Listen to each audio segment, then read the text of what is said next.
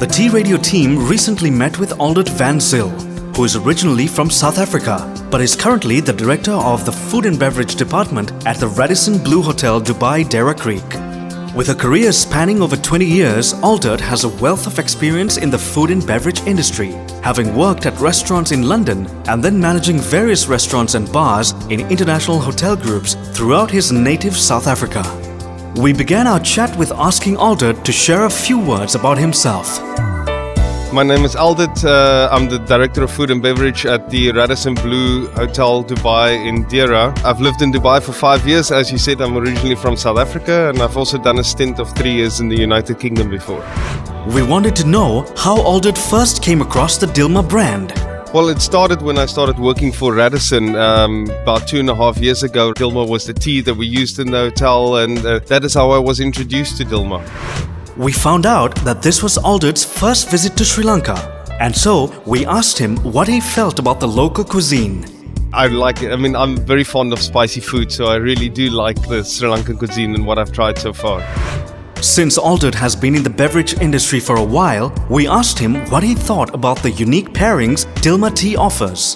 It is without a doubt an eye-opener. I, I, I never thought tea could be used in so many different ways. I mean, my experience on tea is that the British drink a lot of tea, and, and yes, we drink tea at home as well, and uh, um, that tea was just, in my head, a general morning drink that people drink, and uh, it's definitely opened my eyes of how tea could be used in many different ways.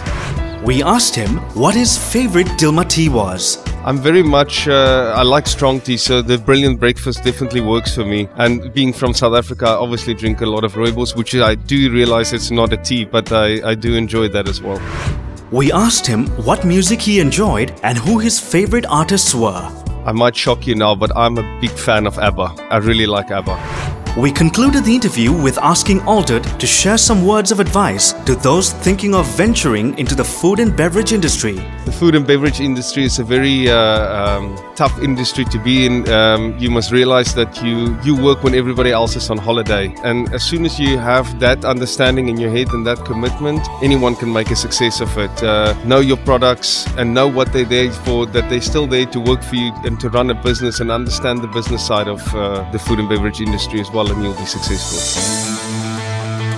T-Radio brings you words of wisdom from men and women of achievement on V I P chat over a cuppa.